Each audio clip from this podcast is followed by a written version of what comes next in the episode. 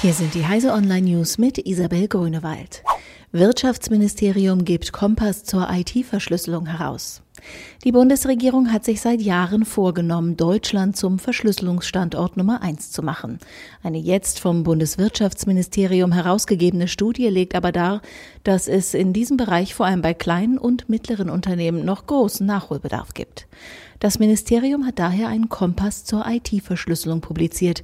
Dieser soll es erleichtern, kryptografische Produkte einzusetzen, damit deren Anwendung nicht weiter an dem scheinbar hohen Aufwand und der umständlichen Bedienung im Alltag scheitert. EU-Digitalkommissar will Netzneutralität verteidigen.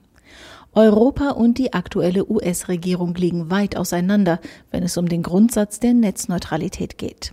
EU-Digitalkommissar Andrus Ansip hat sich auf dem Mobile World Congress zu einer strengen Umsetzung des Prinzips der Netzneutralität bekannt.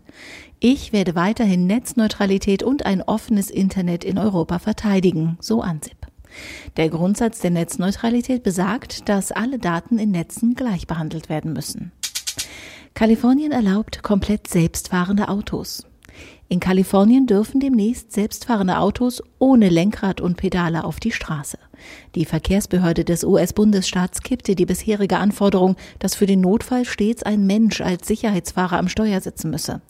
Es muss allerdings bewiesen werden, dass die Autos Sicherheitsstandards erfüllen und zum Beispiel vor Cyberattacken geschützt sind.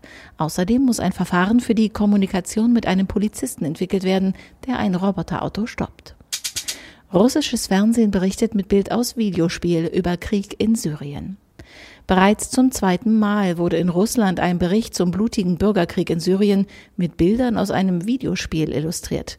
Nachdem der Fehler im November beim Verteidigungsministerium geschehen war, passierte es nun beim Staatsfernsehen.